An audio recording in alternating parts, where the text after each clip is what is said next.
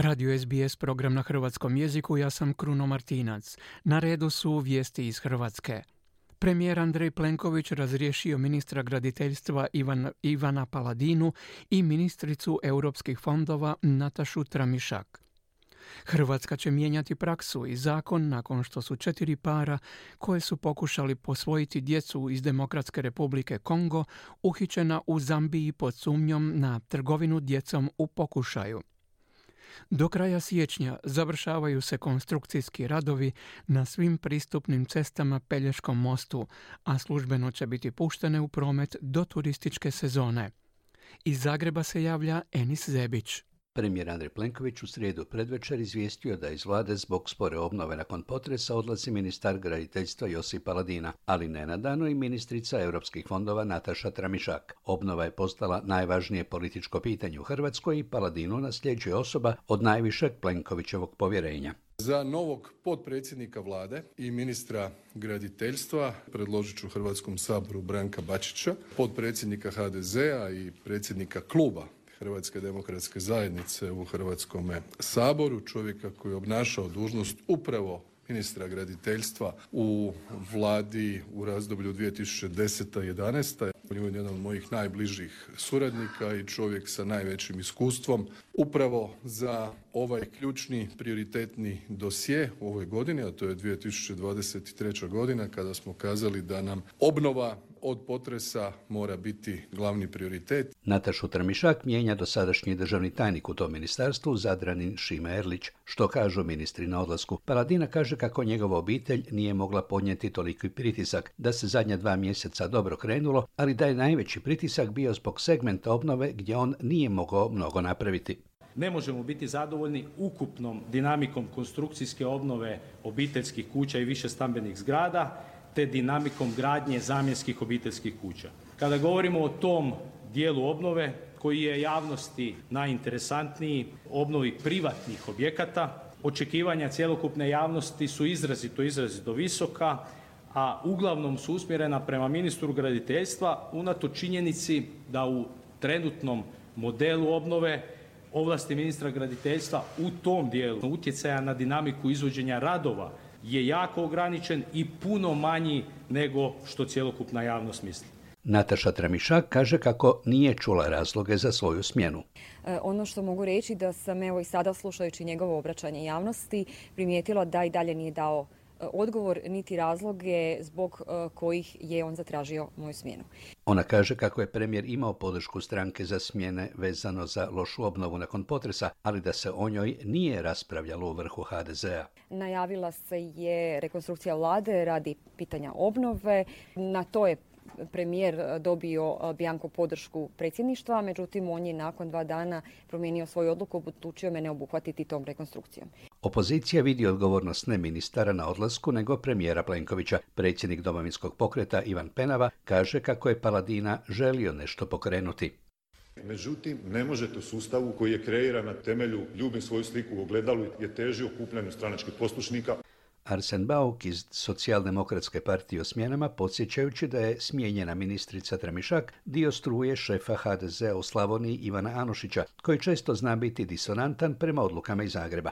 Nije problem u jednoj osobi nego u sustavu, a za sustav je zadužen Plenković. Tako da ako ostane samo na tome, onda se, da se opet malo igramo slovima, će sve otići ponovo u P M, ali ne ono što mislite nego u političko mudrovanje kao što to i sada. Što se tiče ministrice Tramišak, očito je da se ona krivom Bogu moli, dakle da ima drugog vođu od onoga koji bi trebao biti, a to se u Plenkovićevoj vladi ne tolerira. U četvrtak će sud u Zambiji odlučivati o četiri hrvatska para koji su pred mjesec dana pritvoreni pod sumnjom za trgovinu djecom. Oni su odlučili posvojiti četiri djeteta iz Demokratske Republike Kongo, koja je država u vrlo teškoj situaciji. Nabavili su papire za djecu u Hrvatskoj i netko im je doveo tu djecu iz Konga, jer Kongo zabranjuje izdavanje viza za djecu svoje državljane upravo zbog opasnosti od trafikinga. Sud će odlučivati hoće li se prihvatiti njihov zahtjev da budu pušteni na slobodu do početka postupka uz jamčevinu. U međuvremenu u Hrvatskoj se ustanovilo da još osmero kongoanske djece dobilo papire od Kongoanskog suda po kojima ih mogu usvojiti hrvatski roditelji i da su ti papiri predani na policiju da ta djeca dobiju hrvatske pasoše da mogu izići iz Konga, pa bi onda hrvatski roditelji krenuli po njih u Afriku. Resorni ministar socijalne skrbi Marin Piletić. Dakle, govorimo o utuđen, dakle, osmero djece za koje, dakle, imamo odluke Kongoanskog suda, dakle, osam parova. Naši djelatnici Hrvatskog zavoda za socijalni rad su, dakle, obavijestili i kontaktirali, dakle, sve te potencijalne posvojitelje, što se događa i na koje, dakle, detalje trebaju obratiti pozornost, odnosno da te dokumente Kongoanskog suda moraju dodatno provjeriti ne bi li se pokazalo da su, dakle, i ti pod sumnjom falsificiranja dokumenata. Država nije odgovorna za probleme koje ova četiri para aktualno imaju u Zambiji, kaže ministar. Svatko tko želi posvajati, dakle, iz drugih zemalja, u samom procesu upisa u registar potencijalnih posvojitelja, uz sve ostale podatke koje moraju, dakle, potencijalni posvojitelji navesti, trebaju dati i do znanja da razmišljaju i o međudržavnom posvojenju. Mi nemamo, dakle, saznanja da u ovom konkretnom slučaju osmero hrvatskih državljana je itko iskazao potrebu za posvojenjem iz e, trećih zemalja. On je dodao kako je u prošloj godini bilo u Hrvatskoj sto devedeset posvajanja, što je dokaz da nisu u pravu oni koji kažu da je posvajanje u Hrvatskoj zbog ogromnih prava koja imaju biološki roditelji gotovo nemoguće. Također, unazad deset godina čak je sto trideset djece posvojeno iz Demokratske Republike Kongo. Ministar je najavio da će se ići na postroženje i preciziranje dijela zakona koji se odnosi na međunarodna posvojenja. Ovoga ljeta otvoren je Pelješki most. Po starom našem običaju nisu bile gotove pristupne ceste, pa se nakon mosta prema Dubrovniku išlo kroz gradić Ston, dakle sporo i sa mnogo zastoja, pogotovo kad su bila vršna opterećenja tijekom ljeta. Dovršava se najzahtjevniji dio stonske obilaznice, most Ston, dugačak pola kilometra. Glavni inženjer gradnje Ivo Mušura. Planiramo, znači, do kraja prvog mjeseca završiti sve konstrukcijske radove, iza čega slijedi ugradnja opreme i Instala, instalacija na objektima i na trasi i nakon toga, znači, završno ispitivanja statičke stabilnosti samog, sami konstrukcija, ispitivanje prometne opreme, instalacija i onda tehnički pregled i puštanje, puštanje trase u promet.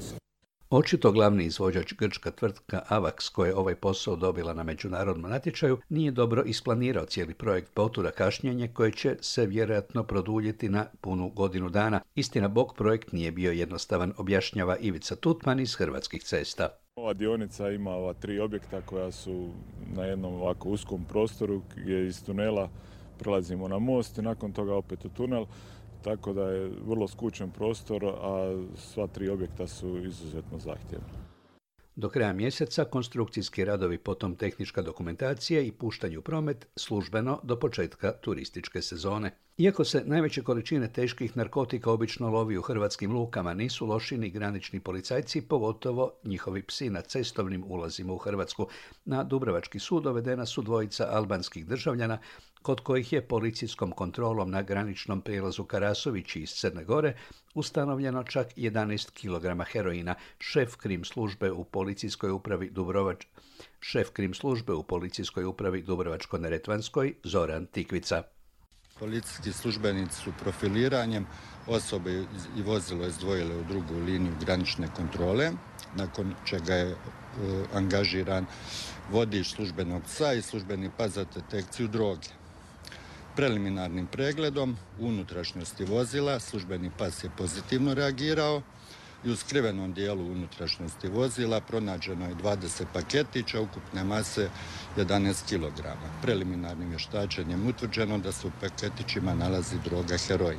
Radi se o robi vrijednoj najmanje pola milijuna eura, a za takvo djelo zapriječena je kazna i do dvanaest godina zatvora. Pred kraj po običaju tečaj nekoliko najvažnijih valuta po kupovnom kursu u Zagrebačkoj banci. Za sto eura mogli biste dobiti sto dva švicarska franka, odnosno sto jedanaest američkih dolara ili sto šezdeset jedan australski dolar. Tu je malo zahladnilo. U četvrtak će biti malo snijega, a onda se opet vraćamo na malo više temperature, ali ne kao prethodnih dana, više od plus deset. Dobro za kućni budžet u vezi grijanja, a je li dobro za išta drugo, vidjet ćemo. Toliko za današnje jutro, do slušanja za sedam dana, a sada natrag u studio.